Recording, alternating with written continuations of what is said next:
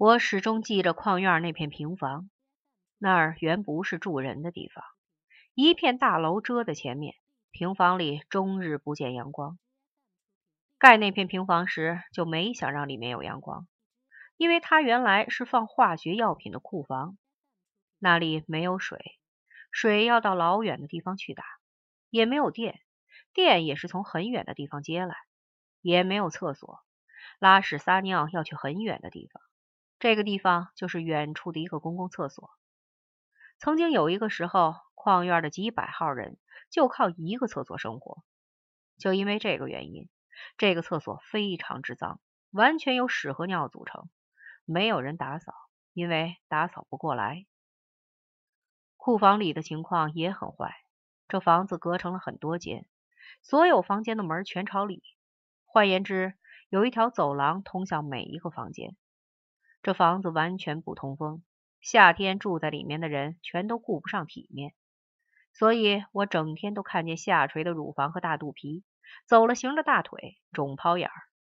当然，库房里也有人身上长着好看点的东西，可是都藏着，不让人看见。除此之外，还有走廊里晾的东西，全是女人的小衣服，这种东西不好晾在外面。只好晾在走廊里自家附近，好像要开展览会。我倒乐意看见年轻姑娘的乳罩裤衩，怎奈不是这种东西。走廊里有床单布的大桶子，还有几条带子连起来的面口袋。假如要猜那是什么东西，十足令人恶心，可又禁不住要猜。最难看的是一种粘鞋垫似的东西，上面还有屎嘎巴似的痕迹。所以我认为一次性的月经棉是很伟大的发明，有时它可以救男人的命。中年妇女在中国是一种自然灾害，这倒不是因为她们不好看。我去过外国，中国的中年妇女比外国中年妇女长得好看，王二柱，而是因为他们故意要恶心人。我听说有人做了个研究，发现大杂院里的孩子学习成绩差。容易学坏，都是因为看见了这些东西，对生活失去了信心。我没有因此学坏，这是因为我已经很坏，我只是因此不太想活了。在我看来，与其在这种环境里活着，还不如光荣的死去。像贺先生那样跳楼，造成万众瞩目的场面，或者在大家围观中从容就义。每天晚上睡觉之前，我都给自己安排一种死法。每一种死法都充满了诗意。想到这些死法，我的小和尚就直挺挺。临行前的示众场面，血迹斑斑、酷烈无比的执行，白马银车的送葬行列，都能引起我的性冲动。在酷刑中勃起，在屠刀下性交，在临终时咒骂和射精，就是我从小盼望的事儿。这可能是因为小时候这样的电影看多了。电影里没有性，只有意识形态。性是自己长出来的。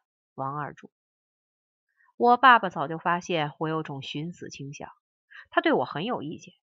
照他的说法，就是你自己要寻死，我不管，可不要连累全家。照我看，这是十足恶心的说法。要是他怕连累，就来谋杀我好了。我爸我妈对小转玲没有意见。首先。她是书香门第的女孩子，我爸有门第观念。其次，她长得很好看。